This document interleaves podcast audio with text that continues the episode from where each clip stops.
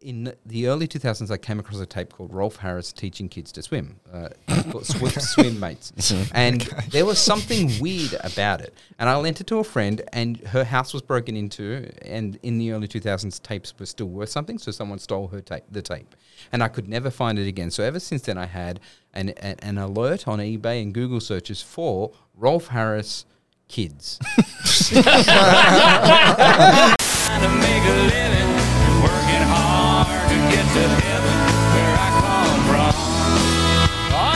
Hello and welcome along to the Community Notice Board.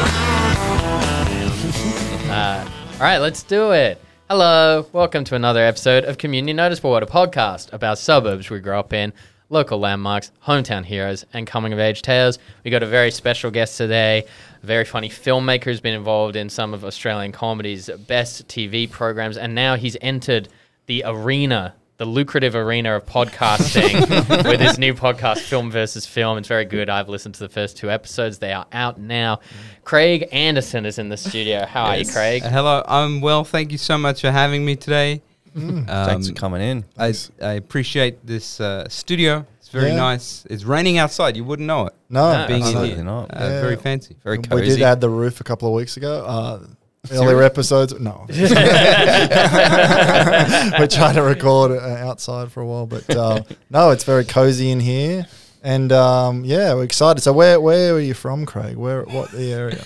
Uh, I was born in Blacktown Hospital in the western suburbs of Sydney and then grew up in a, a suburb called St. Clair, Yeah, which is between St. Mary's and Mount Druitt um, in western Sydney. Uh, the, the M the motorway, the M4, goes uh, through just on the one side of us, and then that splits us in a town called Colyton, and that's where Mount Druitt and St. Mary's are near the train line, but we're further away from the train line.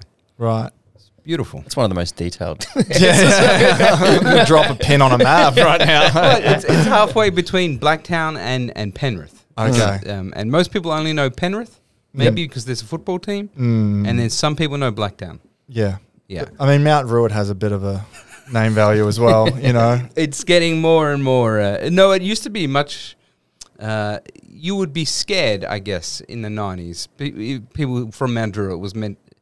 It was um, a rough place, I guess. Well, I don't know. It's not rough because I grew up. Well, no, I've been mugged there several times. I shouldn't lie. Um, like home is safe behind the doors, but Yeah. then outside is always a little, Yes. a little nerve wracking at times. Yeah, I think Mount Druitt became like a punchline more than anything. I think I remember it was on the footy show and it was always a bit of a Mount Druitt. Like I didn't, f- you know, Yeah. I- Yeah. I, I don't think it was a place because it's not like where people would go and visit if you weren't from there, right? Like it's not like No, there was Inner no city, so- tourist. uh, Yeah, yeah, trade yeah, yeah. At Mount Druitt, um, there was a Mount Druitt Market Town, big Westfield type Mm-hmm. shopping centre. Uh, but apart from that, St Mary's, no, no, nothing. Uh, Penrith has a museum of fire. Yeah. So Every time I drive out to the Blue Mountains, I see that and I want to pull over and, and check it out because I'm just baffled by what's going to be in there. no, it's disappointing. It's firefighting Uh-huh. um, and not, Ah, not what you hope it is. Just get in here and you're like, man, it's hot.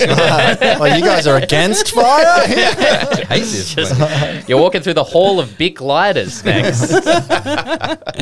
So yes, um, that's Mount Druitt had a reputation. It still kind of does. Um, there's a bunch of kids out now, uh, rappers. Oh, you ever heard of rappers? Uh, Yeah. There's a one. It's a OneFour. four, yeah. Famous Mount and and the term everyone uses is the area, Yeah, which is all around area. Rooty Hill and Yep. towards Blacktown is the area.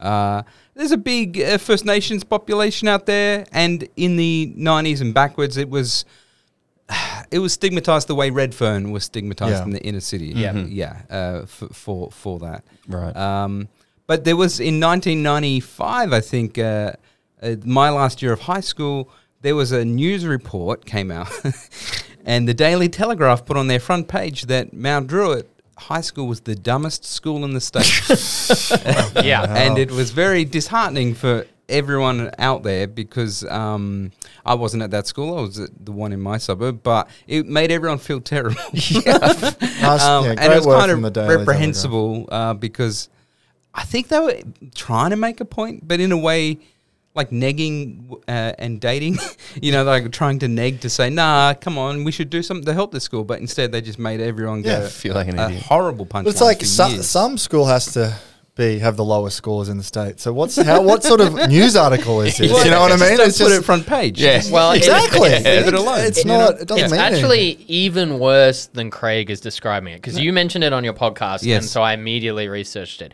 It was in 1997. Oh, Uh, the Telegraph, the headline, the front of the pa- the front page of the paper, the class we failed, and basically they say that no student in Year 12 in Mount Druitt High School scored high, scored a tertiary entrance rank above 50. and then, so in addition to being like no one scored above 50, the front page photograph was the photograph of the entire year of 17 year old students with faces unblurred. Oh so my it's just like a major metropolitan newspaper goes out around Australia. Yeah. Look at these dumb cunts. Here they are. Wow. That's what it's like. It was it was Jeez. Gross. very um, harsh. It was it Yeah. was rough. and so, like Craig Because, you know when said, you have to look up the paper to see what score you got. yeah, they didn't have to turn. well, it in came out at that time. I think it was like here's Yeah. your scores, Yeah. and then yeah. So basically, what Craig said is true in that they were negging them essentially. The point is that the newspaper's article is like the state has failed the students. Look how stupid they are. Here they are. We photoshopped dunce hats on their heads. yeah. Do a little And so the, the the claim was that every student had failed to get over 50. This claim wildly incorrect as well. Oh, Like good. people had passed and a lot of people the TER at this point I believe you could elect not to receive it if you thought you were going on Mm-hmm. to do something else. And a lot of people were just like, okay, I'll bypass it. I'm going to get a job doing TAFE this. Yeah, get a job mm-hmm. doing this. So a lot of the students sued the Daily Telegraph. This is in the Daily Telegraph's Wikipedia under their controversies section. Oh. Always a great section for old community notice board. Have you got to spare four or five days to go through the controversy section? I'm sure it was yeah. pretty meaty. So students sued because like many had achieved actually quite a bit higher than 50 and some had not applied. And so the defamation suit they won as well. These kids they won. Wait, so the uh, the paper just made it up. Well, I, I think like the, the resu- facts. basically the results were bad and they were in the bottom school. But to go with a sensationalist headline, it was like every single person failed. Yeah, right. When the truth was somewhere very far away from that. Yeah. And so, like Craig said, kind of leads to a lot of anger and hurt in the community. The principal of Mount Druitt like says like no, like she came into it basically a little bit after that and was like no community needs to go through the hurt and anger that she came into because she starts working at the school and they're like okay so what are the biggest problems here you know like underfunding and they're like well every student has their picture published on a major newspaper. You can find it. And so it, it led to like a discussion about league tables of schools and the rankings that they get. And for a while they were demolished but they have since again reared their ugly head. But that yes that, that, that Wow. um, those league tables were an important big thing because we all knew at our school I was one of the only academic kids, and my podcast is actually with two guys, two twins, a, a, a twin. I don't know what the is there a plural? yeah, yeah. Are they Uh, plural? two guys who are twins, Yeah. Um, who we were very concerned with academia, and they were very, very. sm- One's the professor at Sydney Uni of Film now. He got ninety three, and I don't think there was any other way to explain what happened. Um, other than he was graded down, and I tried my best. I got fifty-seven. Luckily, I could get in through audition into acting school and stuff. But he had to go through like that was it. There was like a real upper limit, no matter how hard we tried, or Yeah. Yeah. it was just like the school. They just assumed, oh, they, yeah. yeah, and it was a from way, there. yeah, and then the fancier schools get the the mark range where Yeah. you can actually hit the top and stuff. Jeez. Yeah, Which was- is weird. I've never understood how that works. Like they, li- it's literally like grading on a curve where you're like, oh, you're, Hmm. if you're at this school, because where I grew up in Queanbeyan down in Canberra, we Oh, were yes. one of the, um, we had a similar thing, except we had no photos, but the Daily Heli- Daily Telegraph headline was roughest school in New South Wales because like some teacher got the shit kicked out of him by a student, uh, and that was when I was in year twelve. But yeah, similar thing where it's just like, hey, by the way, you- you're never gonna get higher than this, but some private schools got you know, Of course. the dumbest Yeah, person there is still getting like 90. Yeah, 80. And they not, and the, the it's all the um. I saw that you know how like at um when you do your HSC or whatever, if you have like special needs, as in you've got a bit of dyslexia or something, um, you get extra time and you go into a separate area. I read something that like all the private schools are coaching their kids like to to basically say they have you know, a migraine or something to get the extra time because they're all just co- they all know the ins and outs of it all. Wow. Because it's just competing. game it. Yeah, just to game it. And so they're like the the most disadvantaged school in terms of like kids who have reading or writing problems are like this ridiculous private school, and it's only because of that. And it's like Jesus Christ. You know? so you know, good luck to anyone. Yeah, it's fine. Yeah. I bet the high school had a hell of a footy team though. Uh, Mount Druitt did. Um, uh, there were a few other suburbs around there. Dunheved. Uh, what was the? Uh, they were all good.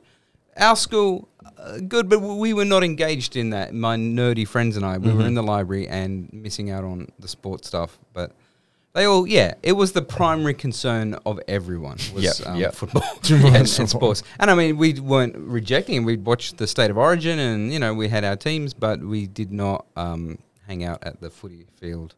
Yeah. So, yeah, And, and so you went to because I I um like saw that you know Jamie knew you and brought you on and, and he said you did this show Double the Fist back in the day. And I'm like Double the Fist what a fucking and that was like the that was such a huge show. So that was your first sort of break into sort of Yeah, yeah. I went to uni out western suburbs, and then I um, made a film for a thing called Tropfest that doesn't exist anymore. Big short film festival. Uh, shot out at Prospect Reservoir out in the western suburbs near uh, Blacktown. I'd met a guy who'd come from Kiama, and we made short films using video VHS cameras and plugging them into tape players and hitting pause. And the, the short film was like a joke about. Uh, people not doing well, like so, it was a series of outtakes, like button on, button off, and people argue, me and him arguing about how to do it. We won Tropfest, and it went. That was '99, and then ABC eventually had a friend of ours doing graphics, and we started making little bits for them, and that's how we made a show called Double the Fist, which was sort of a satire of extreme sports. And in 2003, sort of when we started, that was a huge uh, like reality TV Jackass thing? Yeah, Jackass. We like Jackass, you know, genuinely like, oh, that's funny. Um, but also just programs on TV when reality was being born were somewhat intense and extreme. And the, our favorite one was called When Good Times Go Bad. And it was, That's a great title. it was sensationalist. It was like, um, you know, the Speedway, like, Welcome back. Yeah, You know, and yeah, it was yeah. like um, they thought they could have a picnic, but then it turns out that a, a hang glider gets stuck on a pa- uh, electric wires Ah, above them. yeah, it's yeah, like yeah. what the hell? It's like, and that was the whole premise. So they were trying to work out the most um, uh, TV friendly ways to show extreme content, and so we started the our show Double the Fist was let's be a bunch of jackass type guys, but because we can do visual effects, we'll blow up. Mm. Almost, you know, every time or cut ourselves in half, and and it was great. It- that was our first thing. It was Yeah. very. It leaned into a bogan aesthetic. Mm. Um, I played a character called Steve Fox who yelled a lot. He was a bit like Alex Jones, or back then there was a guy called Stan Zemanek. On, Yeah. Ah, I remember Yeah. Stan's Beauty and the Beast. Yeah, yeah. Uh, he was, you know, just like a know-it-all who would then change the rules when he doesn't get his way, and that kind of thing. And then I would be the the host who just yells at the screen a lot, and then the three contestants would try and do various challenges, Yeah. and always get hurt and blow up or die or heat each other, and It's- yeah, and it's then crazy to watch because the visual effects were so like gr- groundbreaking for TV, right? They, like they that- were. We got nominated. Well, we, we won an actor for the, just the best comedy show, which was good. But we beat Kath and Kim, so we got into a lot of trouble at the ABC. Yeah, I read Um, about that. Everyone was really mad. Wait, people are mad that you made a good shot? I know it's hard, but Yeah. it's uh, at the time. Kath and Kim were nominated in Best Drama TV because there was no comedy category, so they kind of invented one just for them. And then the following year, John Safran beat them, and then the final year that they'd made a show, we beat them, and so everyone was like, "What?" And they were so annoyed, and we got on stage, and some of us swore. Um, we Fuck swore you, a Kath lot. and Yeah. and so then that kind of damaged our career for a while because Yeah. uh, we didn't realize you're not supposed to do that. I'm supposed Um, to beat Kath and Kim, you're not which supposed to- assume yeah. you didn't even have a choice. Like you just No, no. You know we- what I mean? Unfortunately, we just bribe made the anyone. best show. Yeah, yeah, yeah. but because I read about it, because it's like the AFI, right? Is it AFI? What Yes, was it was clear, which is now called the AACTA Awards. AACTA the AFI, Awards. so- But but basically everyone was like, "What's this stupid show on SBS or ABC, that's ABC. ABC Yeah. that like mm-hmm. you know?" And someone said it was the biggest joke of the whole night was that you beat them. And like, Why are people so upset about it? it's so ridiculous. And uh, but that would have been interesting going up and just to a hail of booze or whatever. Yeah, no, it was good. and I, I read, I don't know if it's true, but you uh, you sort of leaned into it. You had like some uh, excerpt from your next season where you were like, uh, basically said, if you want to make a box set for Double of Fist, just get a Kath and Kim DVD, take the take the cover off, and sort of like tear yeah, it up and smash stuff. it with Yeah, yeah, yeah, it didn't go well. Uh, people really like Kath and Kim. So yeah. It's fine. Um, But that was like that was yeah that was pretty groundbreaking, and that was all Western Sydney Uni. yeah, we shot all around out west. Um, by that point, I think some of us had moved into the western suburbs. I was still living in Kingswood. I was out there lecturing at Western Sydney, and so we would just sort of meet always in the middle, somewhere around.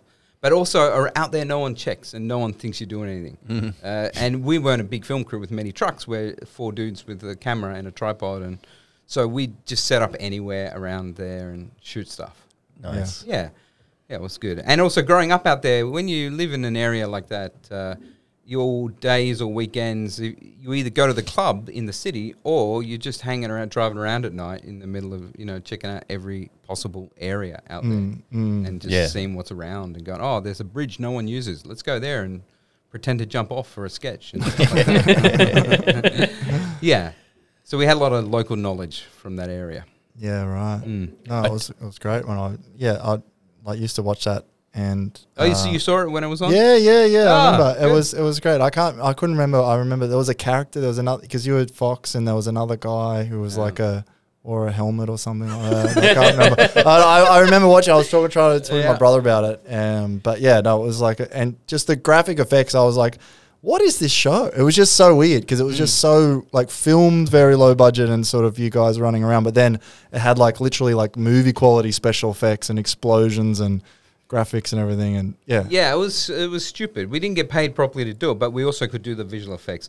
The guy who played a character called Mephisto, Mephisto, um, yeah. he he his name's Doug Bain, and he's very good. That he did all the effects, Right. but he'd also we'd also work backwards. He said I could do this, and then we'd sit around and work out the scene, and then we knew we had the one shot that would be the funny joke, and the rest of the scene was a, a reason to do it. Yeah, right. And then he also started to teach us how to do it, and we learned how to do it from him. He was, he's great. He now works with the Umbilical Brothers um, Oh, wow. on their latest stage show, which involves lots of cameras uh, and screens, and the the the Umbies perform in front of the cameras, and then Doug live video mixes in what you should be seeing.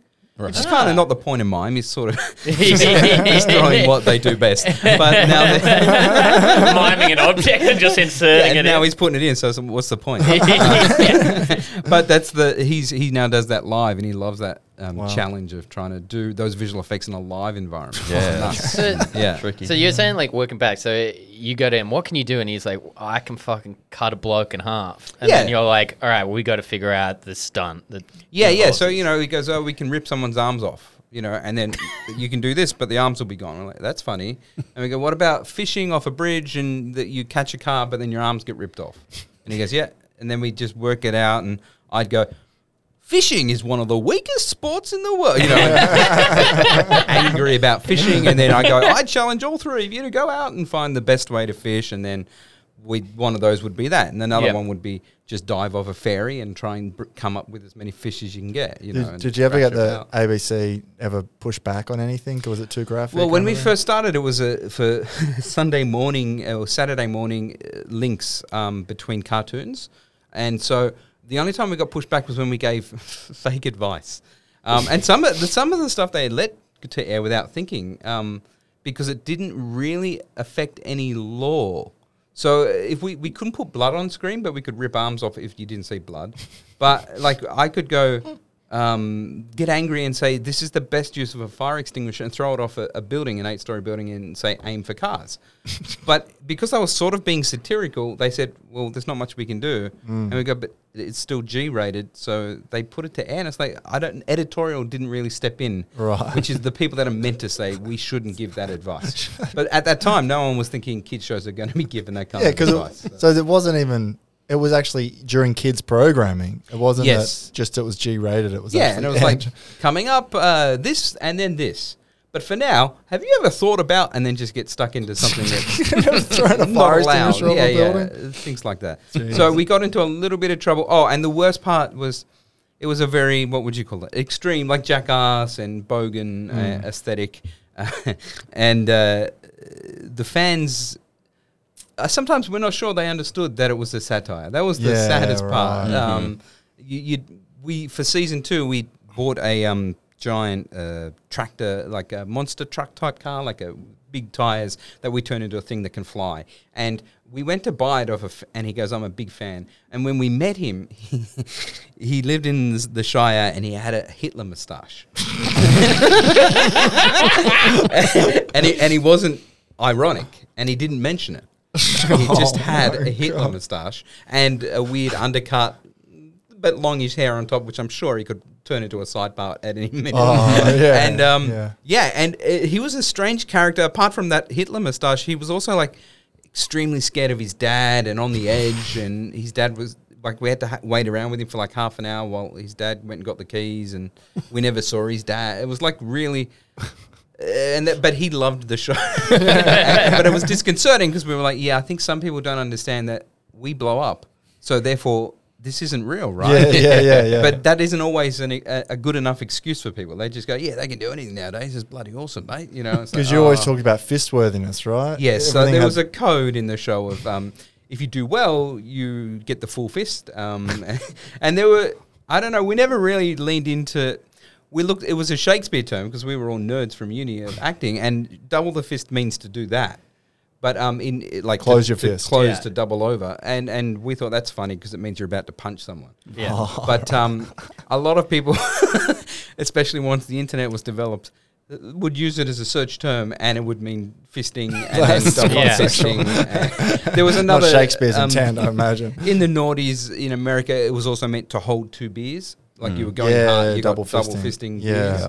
Uh, but yeah, we also learned that there were a lot of other f- search, which we ended up just having to go. We got to lean into it. There's full Yeah. fist, and if you're weak, there's no fist, and uh, there was a lot of yeah. yeah. So people would yell at us on the street, full fist, uh, or double the fist, or s- stuff like that.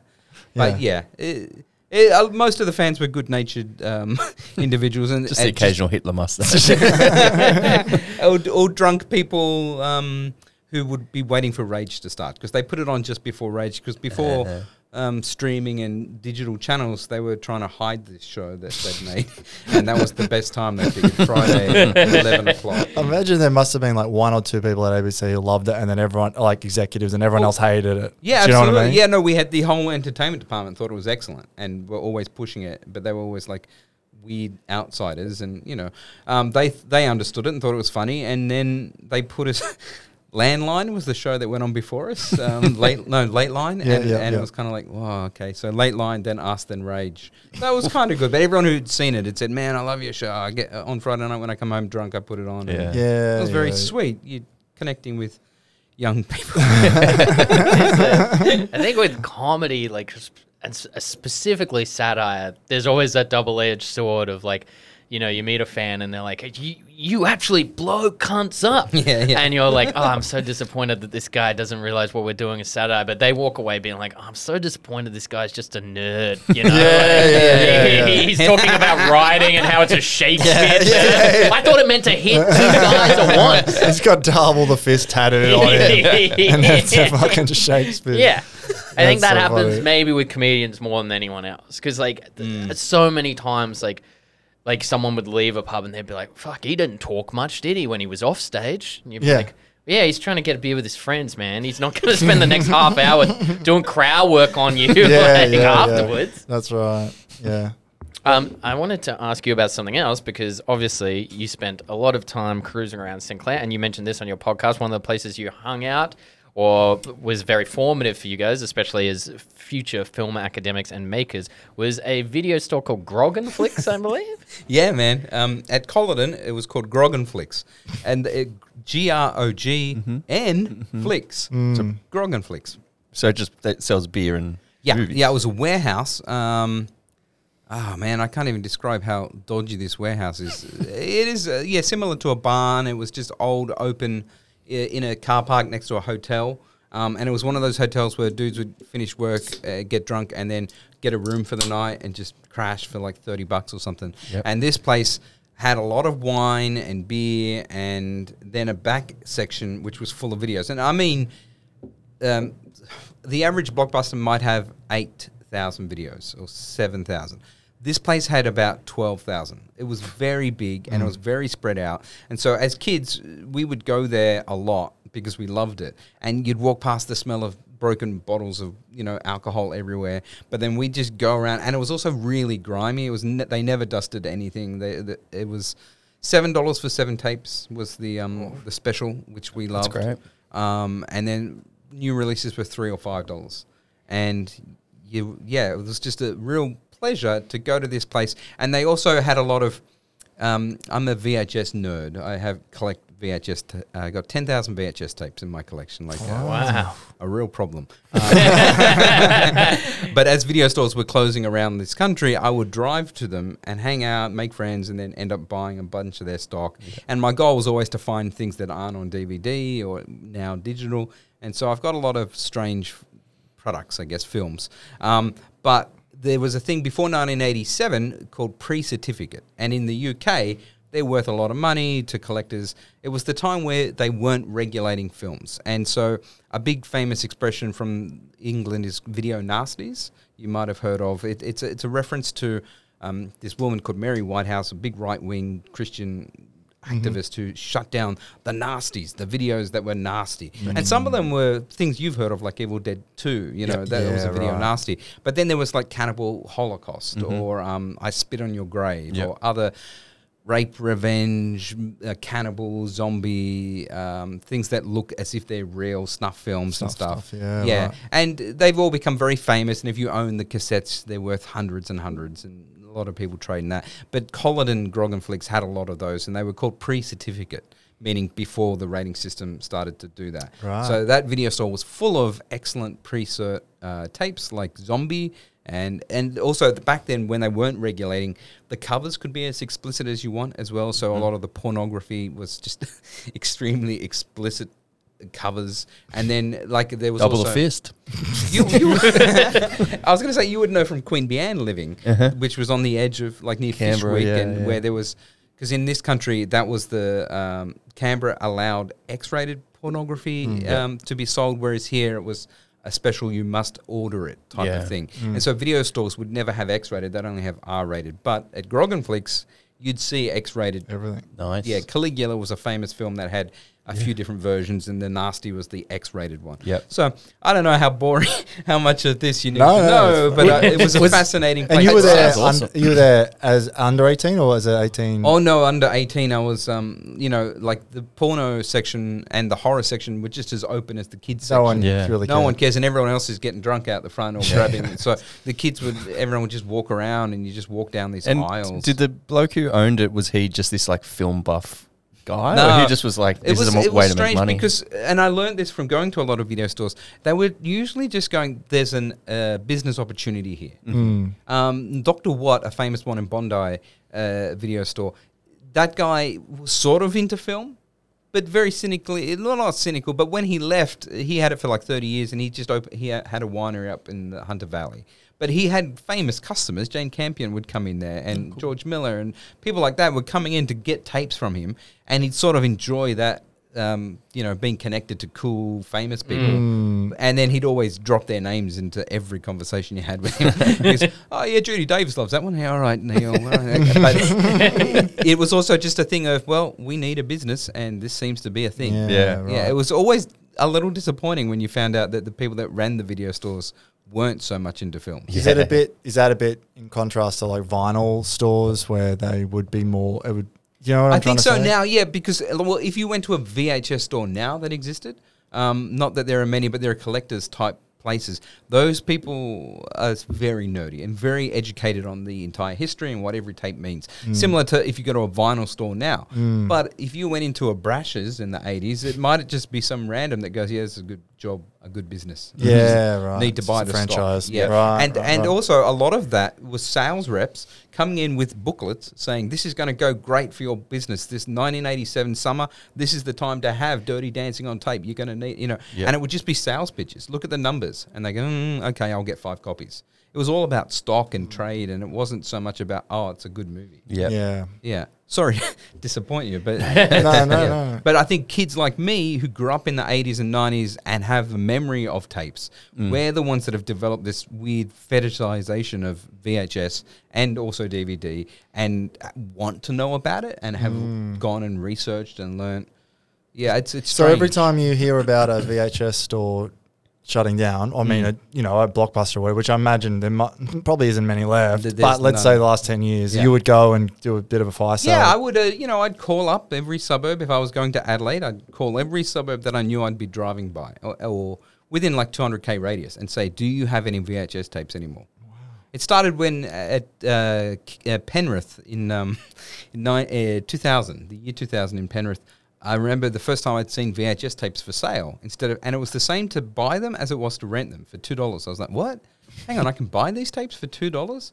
And they were funny, you know, Richard Pryor, Gene Wilder films. I was like, "Oh, I haven't seen Silver Streak. Okay, I'll buy it." And don't have to return it. And it was hmm. such a weird concept because we loved film so much all through the 80s and 90s that the thought of getting it for the same price to rent it, but now you keep it and watch it anytime. yeah. I kind of became addicted. And then over the, the following 20 years, I would be calling video stores and finding what was open. And then I'd make, oh boy, make relationships with some of them who were slowly closing but still had tapes. And then I became a friend of collectors. And I kind of learned, oh boy, collectors are.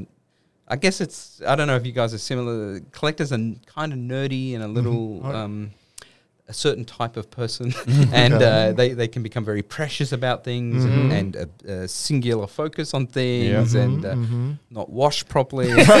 I'm in, I'm in the blooming, the early blooming stages of vinyl collection, and I mean, my wife, she doesn't mind at the moment because there's Mm. not too many. But when it gets to ten thousand, and I'm like, and I'm like, we need a storage thing. She, Mm. we need a storage thing, and she'll be like, no, no, you need to live in a storage. I know it because I know, like, when I we moved out to the house we're in now, I used to have like tons of CDs, just like tons and tons of CDs. And she was like, "We got to get rid of them." And I was like, "Oh man, what a bummer." And I eventually just ended up like donating them to council and stuff like that. But now I've gotten into vinyl, and she just slowly sees, and she's like, "Is that just a CD you had 20 years ago that you've rebought for twice the value?" And I'm like, "Yes, yes on an older technology. yeah, yeah, yeah, yeah. If you just spent fifty dollars on an emo album from 2004 that you already own, yes, yes, I have. Don't leave. So you, how many VHS do you have? 10,000. I mean, I probably bought about 13,000, 14,000 over time. Um, then I, I did a big cull, and now I'm down to my eight, uh, the 8,000 I think I should have. But I had to move out of of the this- crop. yeah, I can't live without these 8,000. no, it's interesting. I had to move out of this big warehouse I lived in. Um, they were knocking it down. So I put it all in a shipping container. And I'm so surprised at how little I care now. like, I'm, it's bye bye. Like, Yeah. I, if, the, if I open that one day, uh, it's in storage in a big warehouse. If I open that container and it's all gone, I'll be like, oh, well. right, right. But for years, I was so obsessed. But I had made a, a video store. I'd put them in genres and bookshelves hmm. and walk around. And that was the joy of it. People coming over, walking around, picking a tape and going and watching the VHS. And, you know, hmm. it was just a lot of. And it was, I, ha- I saw a lot of films um, as a film lover that I'd never seen before. Yeah. And nowadays, some of those come out on Criterion and you go, oh, so that's how important that was. Because it looked like a dodgy VHS. And Yeah. when I watched it, hmm. it had the trailer for Total Recall in front of me. You know, it didn't seem to matter. But now it's very fancy film. And it was cool getting to watch a lot of movies like that. See Yeah. the history of it and have it on tape. Yeah. What Yeah. would you ever consider the crown jewel in your 8,000 strong collection? Uh, like if someone was, if you're like, you got to fucking see this one. depends on the person. Oh yeah, I'd be like a sommel. What do they call them? uh, Som- sommelier. Yeah. Mm. Um, uh, yeah, I would. There's a few standouts that I, that were big discoveries. One was a, a taxi driver knockoff mm-hmm. made in the early '90s, and it's called God's Lonely Man, and it literally is just taxi driver but shifted to LA, and it's got a Travis Bickle. It looks just like Travis Bickle character. I- I- he's busting up a he- heroin thing, but then it turns into not prostitution, but rather a child porn ring. And it's just a fascinating, like if Taxi Driver didn't exist, you would watch this film and think it was amazing. Like it is a real, ma- uh, I'd call it a masterpiece. I think it's excellent. And I, I tweeted about it when I first watched it. And the filmmaker contacted me because he didn't know that, um, and this often happens in the VHS trade. No one knew that in Australia someone had bought the license after it premiered in, in um, Sundance in '96, I think it was something like that, and then. Someone had bought the license just for Australia, printed off hundred copies, and Craig, I've got two of them already. Uh, I don't, the others are probably in a garbage bin years ago. And then he's gone, "How did you see this film? I'm so excited that someone has seen my film." And I was like, "Man, I, it's excellent. I think it's fantastic." And we, you know, talked. And another one with uh, someone Avary, Roger Avary, or someone like that, who'd written with Tarantino, had made this ridiculous film called Skins. Like a bad thriller horror thing. I think it was called Skin, something Skin. And I again tweeted it, and the guy reached out and said, How did you see this? This is amazing. So they, they were fun discoveries making connections with the filmmakers. Yeah, that's awesome. But then there were just awesome films from the 70s and 80s that had been forgotten. Uh, uh, one of my favorites was Dealing. Um, sorry, it's called Dealing or the Boston to. Uh, uh, it's a very long title, but it, it's it's like a, a shipping of uh, drugs between one place. But it, it, it's counterculture film, like a Yep. Like an early seventies thing. Uh, but the crowning jewel, or the most engaged I was, or the biggest experience was, uh, I in the early two thousands I came across a tape called Rolf Harris teaching kids to swim, uh, swim, swim mates, and there was something weird about it. And I lent it to a friend, and her house was broken into, and in the early two thousands tapes were still worth something, so someone stole her tape, the tape, and I could never find it again. So ever since then, I had an an, an alert on eBay and Google searches for Rolf Harris kids. Fuck, pre-cert. yes. and I didn't know at the time because it hadn't come out, but he is uh, now arrested and in jail Yeah. for being a pedophile. Um, and he's all part of that, you, the the British, you know, S- Jimmy Savile Yeah. bunch of Yeah. dudes. Mm. Um, and then a tape came up uh, in about 2011 called Rolf Harris, Kids Can Say No. and it was him doing a tape about how not to get molested. Oh, my my god. And Oh. it, it was $130 uh, from a library in Adelaide. And I was like, okay. And of course, I bought it straight away.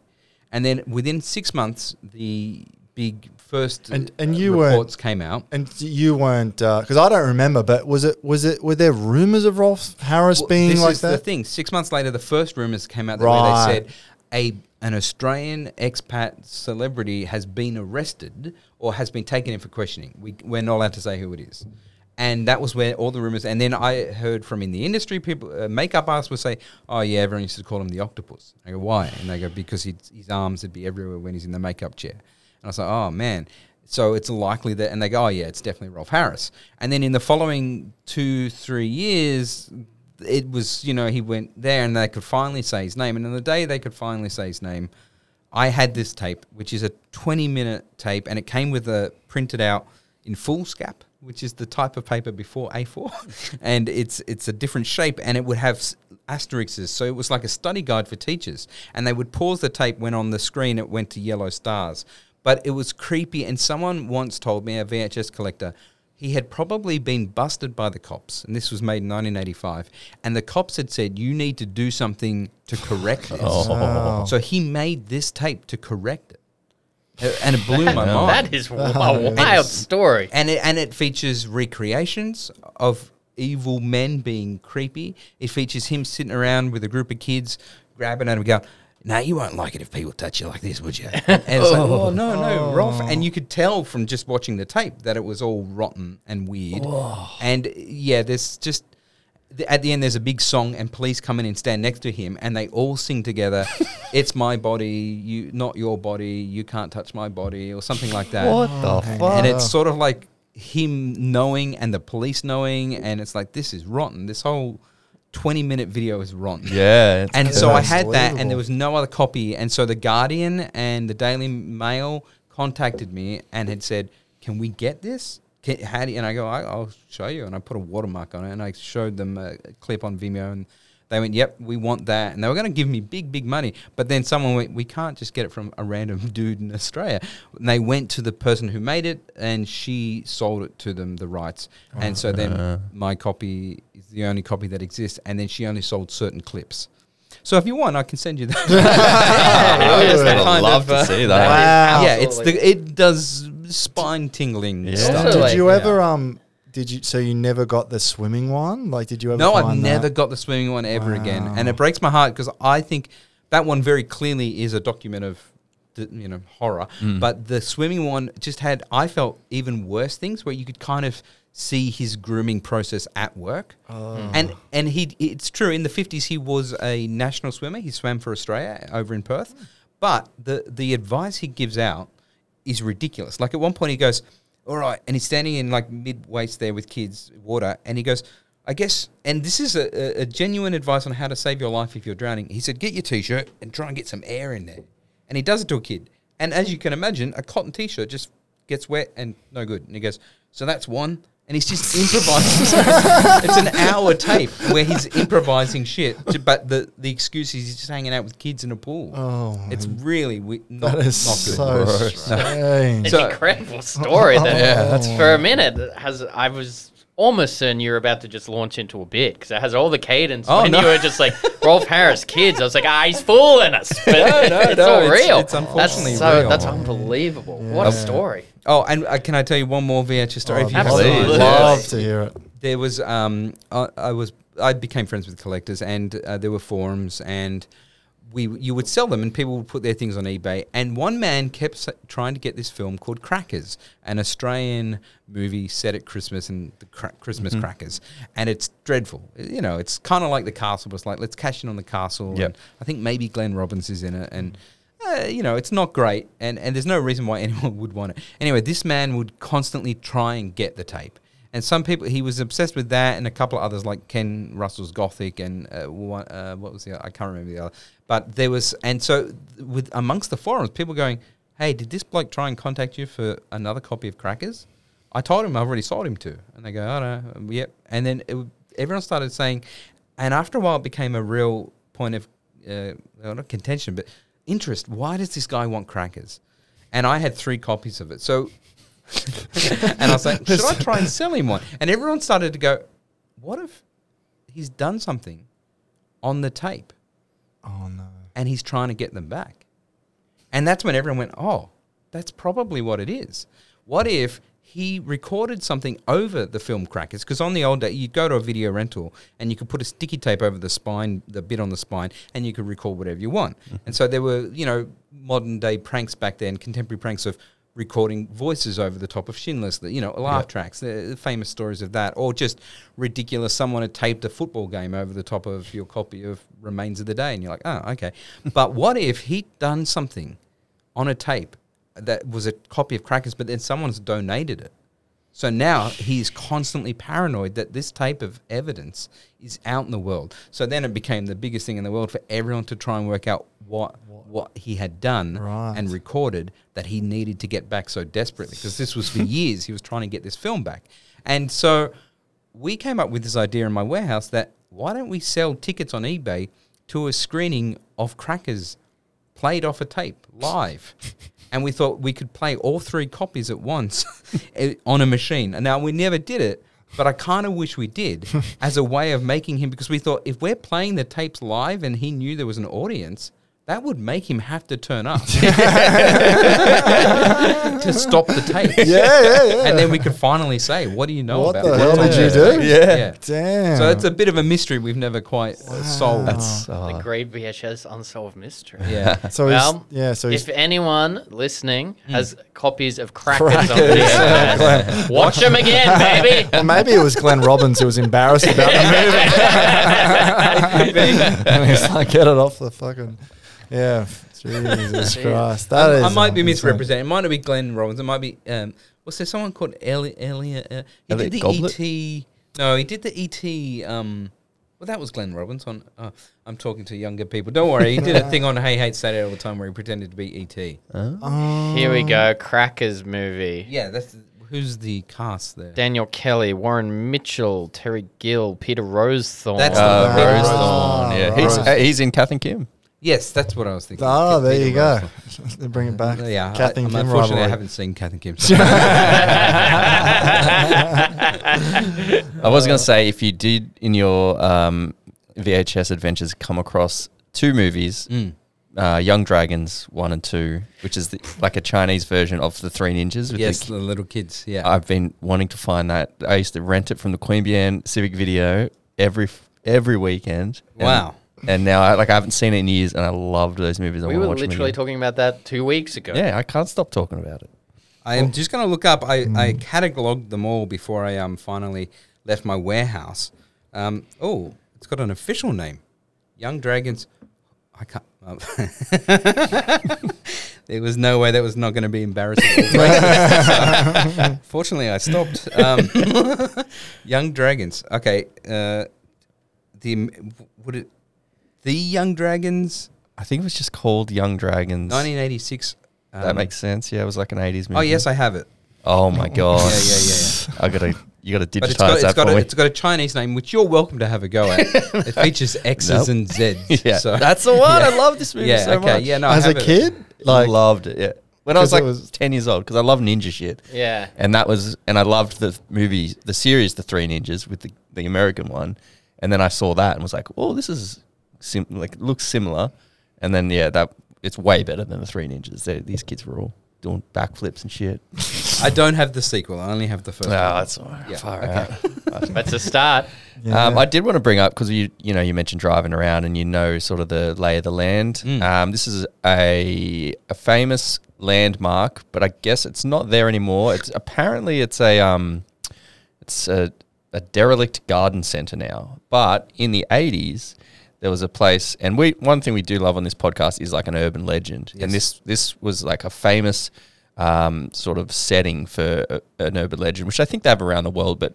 For Is whatever this, reason, Is this Waterworks? it is. This is Waterworks, Yeah. baby. Mount Waterworks. Yeah, yeah. Yeah, And I so, went there all the time as a kid. well, did you ever hear? Because apparently there was a big thing um, where people would say, if you slide down Yeah. it, there's razor blades in there that cut you up. So what you would do, well, not me, but what the rumor was, a kid would go down, wedge themselves in, um, kind of like Indiana Jones or James Bond, spread themselves out into a, a, a, a four V shape to then get into the roof and put chewing gum with a razor blade Yeah. Oh. um, into the thing, or they'd try and fit a razor blade into the join. Mm-hmm. So you'd always be terrified when sliding down that you'd come across this razor blade. Yeah, yeah. Uh, yeah, no, th- but the Mount Druitt, it is now like a gardening dirt soil. They've taken where the pipes used to come out and just put soil there, and trucks back up and just collect more soil or drop off soil. It's quite sad, but I loved it. There were more. Manly had one as well in the eighties. There was the Manly Waterworks and the Mount Druitt one,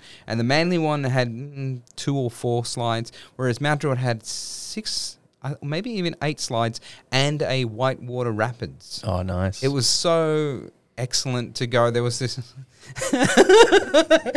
I'm misrepresenting it. It was Mount Druitt Waterworks. It was dreadful, but for me as a child, it was the best Yeah, place on earth. water park know? near your And house. then when you look at photos from when you're a kid and you see yourself there, you go, "Oh, where was this?" Did we stop off at a public school? And they go, no, no, that's the waterworks. Oh, okay, it's sad. And but there was like a little beach area, and everything was brown um, tiles. The, the, the- whole place was made out of brown, uh, brown gutters, brown paint, brown everything. And then yes, you'd walk to the top of the hill where the slides were, and it was a it was a, one of a f- favorite place. But it was also like fancy. You know, you didn't always get to go. And this was long before um, Australia's Wonderland opened, which was another giant place out there, Mm. and that definitely put the nail in the coffin for the waterworks. yeah. There was a, bet. similar place. Um, or the, the razor in the coffin, I guess. um, a similar place called Magic Kingdom, which was also out there. Um, I think it's in Prestons, and that was also another great theme park. We shot our second season of Double the Fist at a place called O'Neill's Adventureland, which then doesn't exist anymore. But we used the giant slide and turned it into we called it Prawn World in our show and put a visual effect of a, an old rusting prawn. And so, it, would- but it was still full because the guy who owned it would have carny rides there. So we'd use a lot of the carny rides in our shots. And, Yep. and, Great. and it was as if our characters had moved into an, an abandoned amusement park. Yeah, it's take cool it. when you can't tell the difference in name between an amusement park and an Irish pub. We've got O'Neill's over here. O'Neill's Adventureland. Um, there was also uh, El Caballo Blanco, the white horse, which was out near, it's Raby now, but uh, uh, Narellan, uh, C- uh, Campbelltown. And an excellent one near us in Luddenham called Nostradamus. Notre Dame, um, which was not no Notre Dame, and it was like a castle. Some crazy man built a castle out there in the rural area, and had a zoo, and um, in the in the zoo, uh, he he ran out of money eventually. So there were lines and all types of stuff. So one morning he just woke up. Undid all the cages and shot everything. and uh, w- when the shooting started, all the animals started going nuts. So I remember um, hearing reports of like rumors of a a panther escaped, and and that- which you know led to the whole amongst other Penrith Panther rumors. Yeah. Um, but then also just that the police rocked up and there were wild animals walking around, and some had just been shot dead, God and this guy was just roaming around in his like dressing gown with a shotgun or something. You know, Jesus Christ. So- Just no rules in the 80s. You can just set up a castle, shoot a lion. Weirdly enough, every time doing this podcast, you find something that you think is so unique, and then it has happened because we have done an episode in a suburb before where a guy's just like, "Fuck it, I'll build a castle and charge people to come here." Yeah. So it's not. It's not.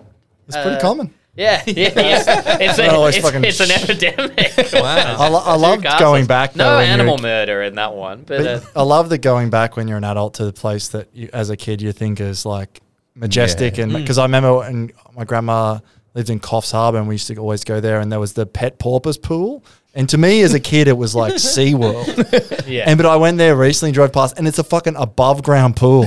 Like seriously it's like literally like a above ground pool that's like 20 meters by 20 and they just had like two porpoise and they would throw fish to them and I was it's just Yeah, it's just far the weirdest thing to go back. I'm like how why would my parents take me here you know? It's so weird. But I, I- Yeah, I- your I parents know. are probably like, "Why is he so fucking excited by this above ground pool?" I know. um, but um, I wanted to just bring up one thing about um, about St Clair, which is a Hmm. bit. It's a little bit, and you mentioned um, uh, the, what's the rap group there now around? One One Four. four. but it is actually the the home or uh, one of the birthplaces of Aussie hip hop. The first ever, um, uh, one of the first ever Australian hip hop albums ever was recorded in St Clair wow. um, uh, full, full, you know, what do they call it? LP, you know, the, the full album. Anyway, Be- Def, Def Wish Cast. Have you guys ever heard of Def? They're very like this is like 1992.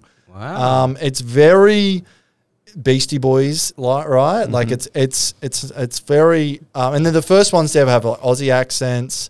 It's it's less corny than it should be. Do you know what I mean? Yeah. It should be very lame Yeah. but it's it's you know it's very early. But um yeah, they recorded an album there um in some one of their house they lived in St Clair, and they recorded an album, and the album's called uh what's the album called? It's the one of the lamest. Uh, it's called Knights of the Underground Table by Def Wish Cast. That's the album cover. Have a look at how that's a little bit corny. And look at the uh, the axe and everything. Wow. It's very like um Young Dragons. Wu Tang Wu Tang inspired You Beastie get this on Boys. VHS, Drew. Um, it's it's very like corny and lame. Oh, it's kind of Wu Tang clean. Wu-Tangy, yeah, yeah, Of yeah. finally mastered hip hop rituals. Yep, cool. yep. Yeah, Um, that's but very, but the yeah. sound is more Beastie Boys than Yeah. um that. But it yeah they they recorded in one of their album uh, their houses um and then they started opening. Oh, they've got a track called AUST. Um, so it's very Aussie. Like there was another album released by another band about uh, nine months earlier, but they were um just American accents, indistinguishable from you know. This was the first Aussie uh, track AUST. And there's a whole bridge that's like St Clair's in the house, St. Mary's in the house, Mount Druitt in the house, and Penrith in the house. Like it's, you know, it's, it's pretty cool. like, good. so Can um, we find it to take this episode? yeah, out? probably can. Yeah, yeah. Um, um, and but they started supporting international acts, and they they, they got famous from it. Um, Beastie Boys, um, Rec, Re- um, Rex and Effect, KRS One. Wow. They they, Oh, they, wow. they supported a, a band. This I got on a tangent here, but they they opened for a, a, a hip hop crew from New York called Young Black Teenagers. Five members, none of them black. Oh my god! with their hit single "Proud to Be Black," which was uh, some might say that I'm whack, and some might say I act black, um, which is black for a fact that I'm proud to act black. And this is just five white guys. Five white guys. Oh my Wow.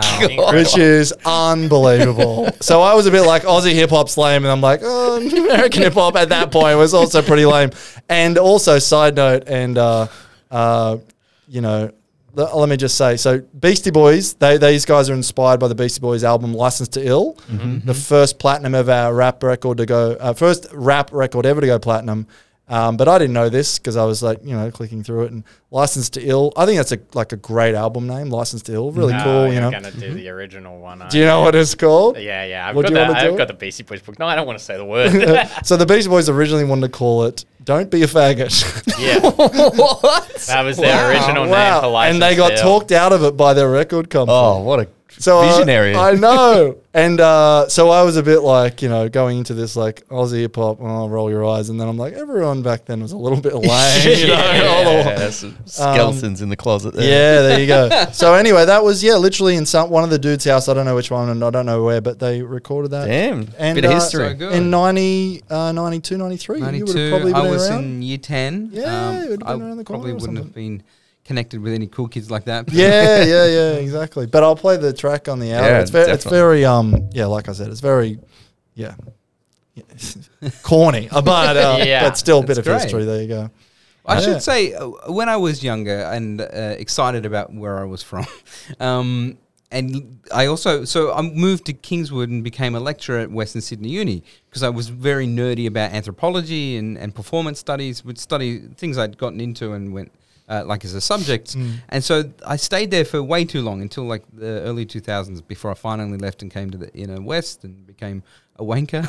um, but back then I was like, what what do the suburbs mean? The meanings of their names. So St. Mary's was named after a woman who um, because that the train line stopped at St Mary's when it was first built, uh, coming from the city, and there was a tannery, and it had been around for a, long time. The town of St Mary's, as had Mount Druitt, and St Mary's, there was a woman called Mary, and she was very saintly to all of the uh, the people who worked out there and were not rich, um, and so that's how it got its name. Same Kingswood was because there was a king family who lived in that area, and they owned uh, the the big woods near the train line.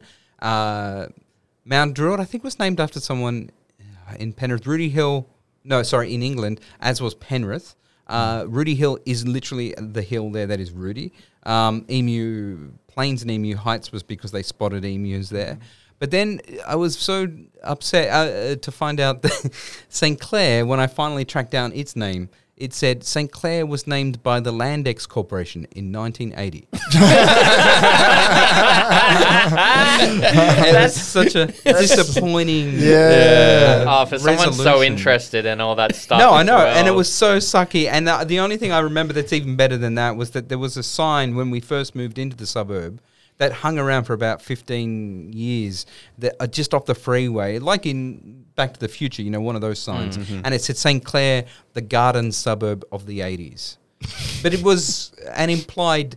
Come on, everyone, get behind this because there was no gardens there. Yeah, it yeah. was literally just a plain, um, it's like you a know, Mad of- grassy plain. Yeah, right. Together. My parents got into it though. They built a lot of garden and stuff, but most of the houses around me don't have great gardens. um, mostly car, rusting cars make up their gardens. Yeah. Yeah, right. Uh, Jamie, should we, have yeah two final questions, Craig. First, someone says to you, "I'm going down to St Clair for the day. I need an itinerary, something to do morning, afternoon, and night. What do you tell them to do, or where do they go?" the, the whole area, yeah, right? it can be Mount Druitt, the whole area. Wow. Okay. There's a. Seriously? okay.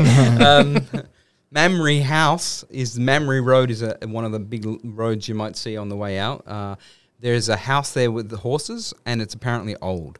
Uh, people go there, and that's a place I can say if you're not going with me, go there. but if you're going with me, I'll drive you around. Yeah. Um, and just tell you everything. Mam- there's the Melville Road shops, uh, the kind of shops you expect in a lower socioeconomic area, and are fascinating to visit and just sit out the front of for about half an hour. Um, I think that's a good place to go just for people watching and. Um, uh, that's not a good thing to say, is it? I once buried a fire extinguisher under the freeway bridge there. I'd take you there and we can try and dig it up. Uh, uh, Banks Banks Drive, there's a um, basketball court just been put in um, recently, and I turned up there on a Sunday morning because I stay out at my parents' house often and played against a guy who I'd gone to high school with but had totally forgotten about. That was nice. So I'd say go and play some basketball. Uh, oh man, you're pushing it. Um, the blue. What's- I what's the never pub? went. the Blue Cattle Dog is the name of the pub. um, Sounds like a great uh, one. and I see. I would direct you to the video stores. If Yeah. you listen to my podcast, it's full of all the memories of old video stores and the old cinemas that don't exist anymore. But the, next to the Blue Cattle Dog is a Shell, and that Shell service station used to have about 150 tapes on the wall. And that back in the day, in the early 80s, that people weren't sure what to do with these new movies that you could get everywhere. So anyone would be renting them. And the Shell service station rented videotapes. Oh, and I used right. to Yeah. always get Michael Jackson's Thriller, uh, the making Classic. of, at that at that Shell server. So you go there in St. Clair shops. There's a Red Rooster and a McDonald's, and uh, Oh. you're probably getting Well, nails. One of the pubs I did find, which I like, just speaking of you know eighties movies, Mm. there was one called Uncle Buck's Hotel. Oh, really? Ah. I love Yeah. Uncle Buck. Oh, I don't remember Uncle Buck's that. great, yeah. Um, I don't know, like I couldn't find where it was. I was just trying to find funny reviews. Well, there's St. Mary's Band Club is out there, and that has a buffet.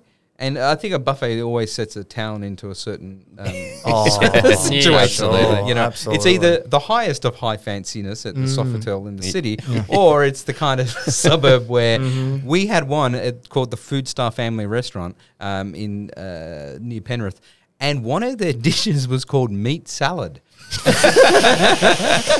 and it was literally a salad with bits of capsicum, and the rest was just cold meats all cut up. It's worth the punt. Sounds pretty good, yeah. And then okay, finally, final question, Craig. You've achieved everything that you would want to do with your filmmaking career, your podcasting Oh, career, yes. everything you ever wanted. When all is said and done, would you settle down in St. Mary's? Sinclair. Oh, St. Clair. Sorry, fucking got that. You know what? Uh, another day before they'd finished building that basketball court, I went to a place called Werrington, also on the same train line near there. And I was playing at seven in the morning on a Sunday. And I considered that question. I was looking out because two men in very short shorts were pushing a trolley from the uh, train station back to their apartments. And I was watching them, and they were stopping and going through bins. And they got into their house, and I saw one of them climb through a window that wasn't their apartment, clearly. And they were just raiding it for things. Mm-hmm. And I was thinking, maybe I could. I was trying to, before that, I saw them, I saw another bloke out there just standing there staring off at, on his balcony. And I thought, maybe I could live there. But then when I saw the guy stealing stuff, and this is out in the open in front of me, just across the road, playing on this a basketball court that looks. You know when you the school oval goes bad and it's just like this the cement is being broken up by grass. That's Yeah. how this basketball court existed. And I was just playing on that and I was watching these two blokes with their trolley go through and just help themselves to another person's apartment and load up their trolley and I just thought that uh, that could be my life. So even though it's cheap, because I was thinking, what happens when I lose this room I'm in now and I have no money? I'm going to have to move out west. And I thought, could I do it? But every day it's unfortunate because you don't get taught out west, well, where I grew up, to rob from the rich. You get taught the Yeah, rich are right. untouchable, mm-hmm. and you don't even know what the suburbs are, or how to get to them, or that you're welcome there, or that you're not going to get shot on arrival. You just learn to steal from each other and fight each. It's kind of Right, sad. I, I yeah. sound like mm. a crazy communist here or something, but it's true. It's sort of like it just keeps turning in on itself. Mm. And I imagine living there, and I thought, imagine coming home, and I don't have much. I'd, I'd probably have VHS tapes in there. But what if they took a shit on my VHS tapes or stole some of them? How sad that would be. Because Yeah. even there seems to be no value to that. But then I thought, oh. I guess I just need a backpack. I'd just be living with a backpack where everything I need has to stay in that backpack, and I take it everywhere. Yeah. It's the only, it would be a rough life, but I guess I would. One of the most thoughtful answers we've ever had. definitely. You pitched it very high, like I'd have an excellent life and I could move in and be happy. But I'm kind of aware of where I am in life. and And in Maybe- that backpack, how many you got crackers in there? What have you got? six copies. Six copies case. of Gravity. I can't let anyone see what's on them. And let's plug your stuff, Craig. Your podcast is called Film versus Film. Yeah, man. It's uh, th- two boys I went to high school with, very nerdy guys. They moved from Cape Town in South Africa. Um, they call themselves coloured boys because I didn't know this at the time. There's a difference between black and white, and in the middle is coloured. It's this other class under apartheid. Um, they moved when, and we met in year four and became best friends, and we stayed friends all through school. But our big thing whilst living in this environment was going to video stores and to the cinema. And we would spend recess, lunch, and after school at libraries just talking about movies and watching movies. So now I'm a filmmaker. One's a professor of film, and the other one is a massive library nerd. And the three of us meet up in this podcast. talk about our growing up for like 10 minutes, and then the rest of the time we compare two movies you wouldn't normally compare. So the first few apps are like Texas Chainsaw versus Parasite, and we talk about family. And uh, another one we do Batman versus The Dark Knight, uh, where we go.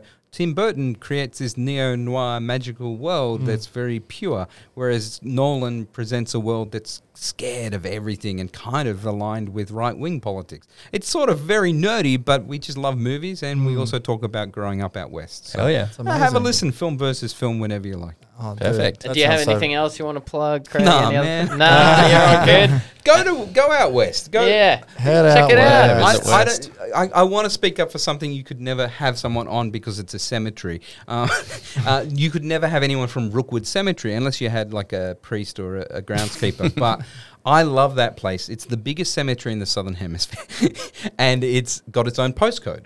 It's Wow. it's it's near Lidcombe. Um, Oh, yeah. Yeah, yeah. uh, the, every type of uh, religion is represented there, and there is a heritage. sorry, this is so weird to plug this, but it's got a heritage section, and to walk around that is glorious because it's like it's like you know like a zombie film because it's overgrown and land care is in charge of it literally instead of the the groundskeepers there and you can get a coffee and you can walk forever and never see anyone and you're walking amongst graves and there's a serpentine canal and there's old train lines it's just a fascinating place Wow. it's huge, very big, and very expansive. And if you find the right areas, you can walk all day and have a picnic. And I strongly recommend hitting up Rookwood, the Necropolis uh, Cemetery. That Wow. sounds great. yeah, I I check so mean, as well, like, makes a good change from plugging Melbourne International Comedy Festival man. shows Yeah, every yeah, yeah, week. Plug in a The hell with that. Go and check out all the Yeah. dead stuff. But check out all our stuff online. Give us a five star review on Spotify and Apple Music. And why? While you're at it, give a five star review to Craig's new podcast, obviously, and find us on all social media. We love hearing your tips and your stories and your little tidbits. And we also put the full video on YouTube, so you can watch us there. Apart from that, Craig, that was fascinating. Thank you. So funny. Thanks, guys. Good to have you, mate. And we'll see you next week, everyone. Bye. Yes, Bye.